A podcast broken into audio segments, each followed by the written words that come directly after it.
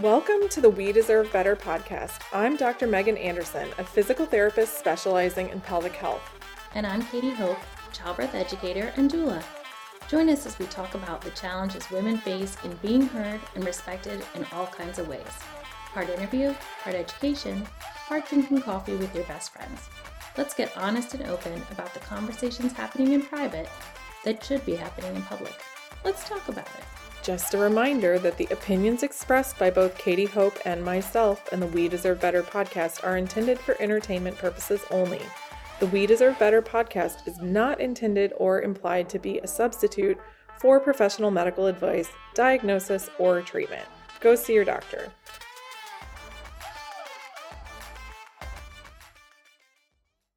Megan. Hi, Katie. How are you? Good. How are you? Good. I'm so excited for this next recording of the We Deserve Better podcast. And I am excited to hear what we are talking about today because I told you I've been really busy in the clinic lately and I'm just excited we have this time together. So, what are we talking about today? I actually think it's kind of fun. Like, I like being on the inside and writing the questions, sort of guiding the topic, and then just letting you spontaneously fill us with your knowledge because you have so much. And I am trying not to feel guilty about about not pulling my weight here. So no guilt. The women of the world need to shed the guilt. I know. I hear you. hundred percent. I'm working on it. So I'm very excited to hear what we're talking about and have you lead some questions. Well, I wanted to dive into. I know by the time people listen to this, it'll probably be March or April, but um, at the beginning of the year, I started talking to you about how I practice the one word concept instead of resolutions. And for people that don't know what that is, it's where you pick one word to kind of fuel everything you do and strive for during the year. And I've been practicing for about 10 years. And last year, my word was fun after years of COVID and teenagers and a divorce. Like, I really needed some more fun in my life. And part of how I did that was I kept a jar on my desk, and anytime I did something fun, I wrote a little note about the fun thing and I put it in the jar. And then on New Year's Day this year, I went through and looked at all of the notes. And so it was That's cool. amazing. This is one of the things I love about you. I'm going to just sidebar a little bit. Do it. Like, Katie and I were out a few weeks ago and we were talking about something and she's like i keep a little list of celebrations on my phone. I keep a list of life events big and small that feel like a celebration and i write them down in my phone so anytime i'm having a rough day or i'm not sure of myself i can go look at them. And i was like that's so brilliant and i love that about you and i still haven't done that on my phone but i i do keep a it's old school. I keep one of those um, scrapbooks and like when clients give me like thank you notes or emails or just something thoughtful, like I do put it in there so that I don't forget and I can go back and, you know, um, realize kind of the importance of the work that I'm doing and feel that appreciation. But I love that you do this where you keep this jar of fun things or you keep this list of things to remind you. You know, the jar was um, bittersweet yeah. Because even though they're all fun things that I wrote, some of the notes were about a relationship that I had that ended. And so it was a little sad, you know, that I'm not in that relationship anymore. And some of them were about my dog Bodie, who passed away partway through the year. Um, but the memories in there were like walking him through that big blizzard we had. oh yeah, like walking him in the snow, and just I knew he was he was nearing the end, and so I just like it was just this like really beautiful, like quiet walk, the mm-hmm. two of mm-hmm. us, like through the snow. Um, but then there were like great things, you know. I did a lot of traveling last year, and my son graduated from college. You know, there was a lot of fun. There was lots of tacos and margaritas that happened. yeah, there were good things. I love that. That's so fun. So when I I remember bringing the subject up to you and telling you what my word for 2023 was going to be. Do you remember what it was? I do. What was it? Your word is me. Right. And do you remember what you said to me that yours was? Yeah, mine is a phrase this Mhm. year. Mine is it's not about me. It's not about me. And I thought it was so funny that we're about to launch into this project together and that our words seemed counterintuitive, like counterpoints to each Mhm. other. Me and it's not about me. But the reason I chose me was that looking back in my life, I felt as if I have often not chosen me. I've chosen what my kids needed, or my partner needed, or what our home life needed above what I wanted to do for my business. Um, I think as women, we tend to make a lot of sacrifices in our life Mhm. for other people and things. And your phrase had nothing to do with that, did it? no, no. My phrase, it's not about me, was just a really big reminder to not take things so personally, right? Like people have things going on in their lives, like they're busy. You know, if somebody cancels or if something falls through or someone's upset, like it really isn't about me. You know, oftentimes it's just something going on in someone else's life. So, really kind of taking that sense of responsibility, I sometimes pick up that really isn't mine and just reminding myself that, like, it's okay. I saw this great um, TED talk. I'm oh I wish I gotta look up. I'll put it in the show notes. Right, we're gonna have show Mhm. notes. I'll put it in there. Um, this man talking about how he did an experiment of trying to get rejected a hundred times, and because he was terrified of it and he wanted to get over his fear of rejection. Uh huh. But what he learned really quickly through the practice was that instead of people saying no and him assuming it was about him, that they didn't like him, that they thought he was weird, that they weren't his friends, instead of just running away, he stopped and he asked them why. Like, why can't you go to dinner? Or why can't you help me do this thing?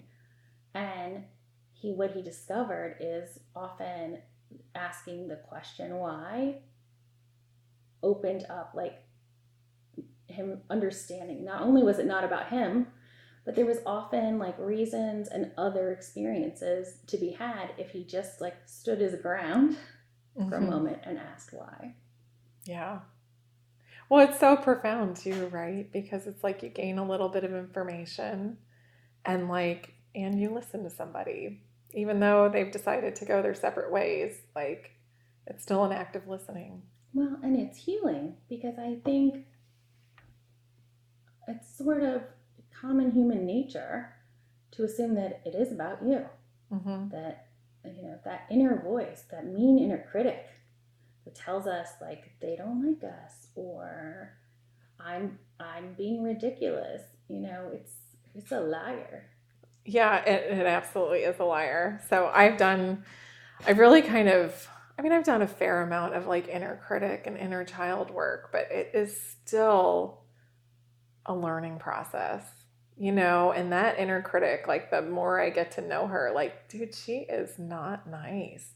And she tells me all kinds of like mean things. And it, in so many ways, for so many years, even this podcast is like just a manifestation of like, like, getting her to shut up a little bit and just be like, it's okay. We can do this. It can be imperfect. Like everything we say doesn't have to be like impeccably like perfect. Um, so really kind of getting her to be quiet so that I can start to expand and put more writing out into the world, put more speaking out into the world, like just be more real with the people in my life, whether they're clients, friends, my partner. So, um, yeah, that it's not about me is just a huge reminder to let go of all that extra busyness.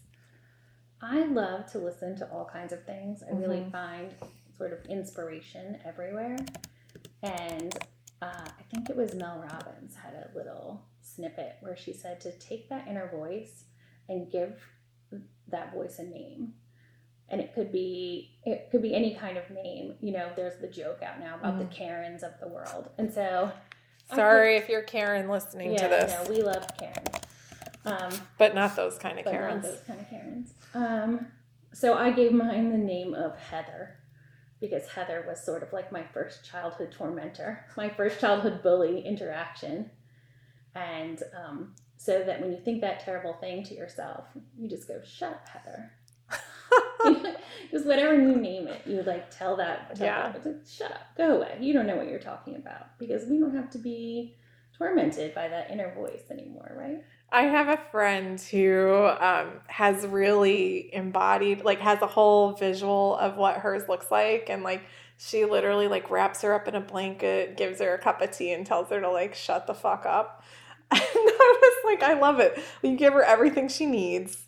You let her calm down a little bit, but like she's not running the show, you know. Yeah. And I I keep that visual in my mind too. Mine doesn't quite have like a name and a face yet. I'm getting there, but um but I'm recognizing it more when it's creeping in. And um yeah. I think you should definitely name her. I bet if you like sat and meditated on it, like her name would come up. You Yeah. would know where it comes from. I'll have to circle back with you. Okay. Yeah. So tell me more about it's about me. I just I've really learned from this experience of picking a word. It's so funny. Once I choose the word, I start to see the word like on signs. I start to listen to all kinds of podcasts that will revolve around a subject of the word.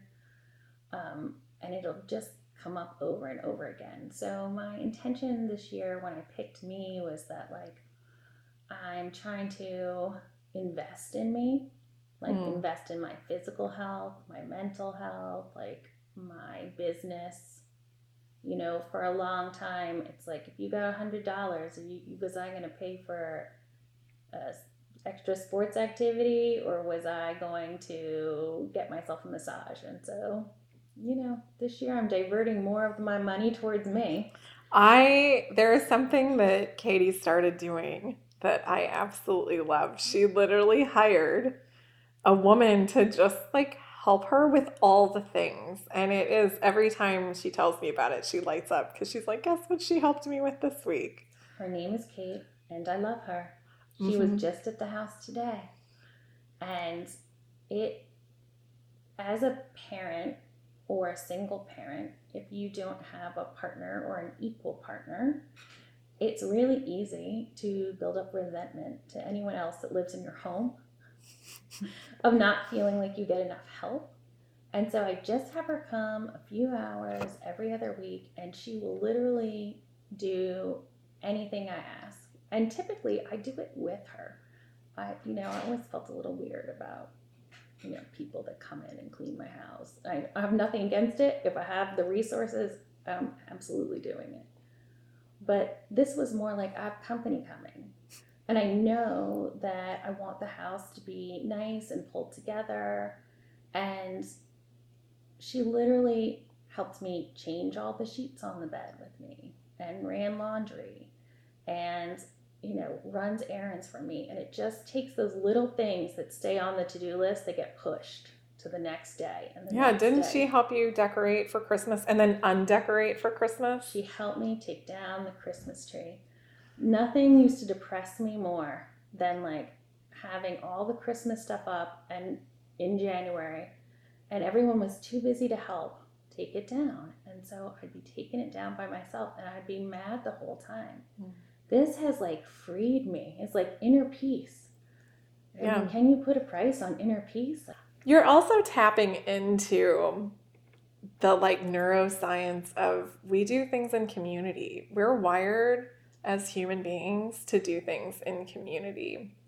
So I love that it's about you, but it's also like you're finding someone to do this in community and it all of a sudden makes those things that feel like heavy or weighty or just like keep getting pushed on the to-do list and it's like I can do it. I have a little bit of help in my life and I can do it.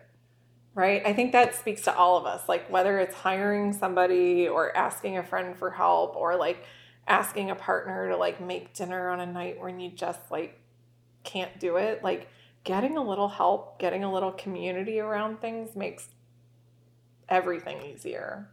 Absolutely. And like you're absolutely right in thinking the word is me, but part of what makes me me is the way I celebrate and love on the people in my life.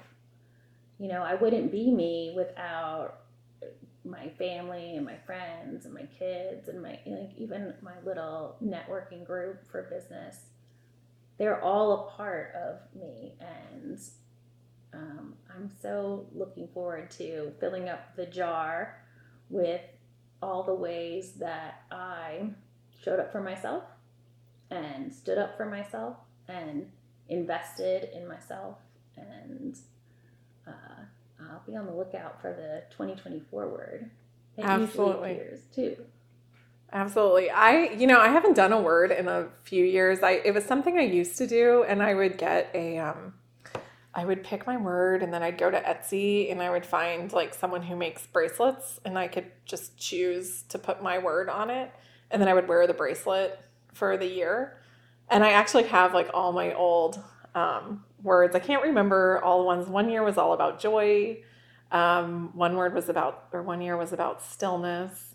Um, but I, I do love the idea of picking a theme. Like it's picking an intention. I like the idea of having a piece of jewelry or something with the word on it. I need to do that. Yeah. No, I, I loved it. I would just go to Etsy. There's everything is on Etsy. Uh, There's Etsy is so many creative people. So Absolutely. yeah. All right, this is my favorite part of the show. You Okay. Oh, great. Can't wait to see what's coming. Okay, one completely unrelated random question. So, my question is I've known you for several years now. I did not know what your middle name is Mm. and where it comes from, if there's a story of any kind. You know, so my middle name is Anne, which is very like I feel like a real common middle name. And I'm not it's, not like it's a family name. I my mom's middle name is Anne. I feel like there's a lot of Annes, but then one of my favorite things is that I married someone with the last name Anderson and my name really starts to run together because I'm Megan Ann Anderson. So you can like put it this is just like nerdy, but like we just like run it all together as Meg Anderson. So, I think it's very cute. so now you know I'm Meg Anderson. Um, my mother, my sister, and I all had the same middle name, and then um, after my divorce, I changed my name where I dropped my last name altogether. It was my ultimate middle finger to the patriarchy. I don't want any man's name. I don't want, I don't want my dad's name. I didn't want my ex-husband's name. I wanted my own name. So now I actually no longer have a middle name. So Hope was your middle name. It was my middle name. I love it. I know some people think it was some, you know, uh, for lack of a better term, like just like some hippie wild choice, you know. Like, I actually didn't know. I did kind of think it was a choice, but I love that it was your middle name and you just made it.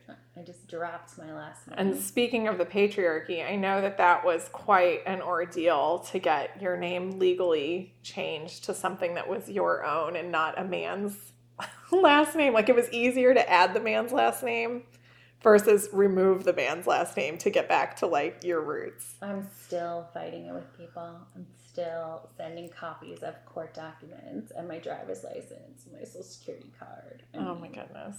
But it's still worth it because every time I say it, it makes me happy. And so many people are like, I love your name. And my response is, I know, I love my name too. I know. I love your name. I it's just like you're Katie Hope. That's it. Yeah. And you're Megan Ann Anderson. Now I know. Mystery solved. Yeah. Yeah. All right. So this is the end of this episode. And I look forward to so many more because we deserve better. Yeah, we do. Thanks, Katie.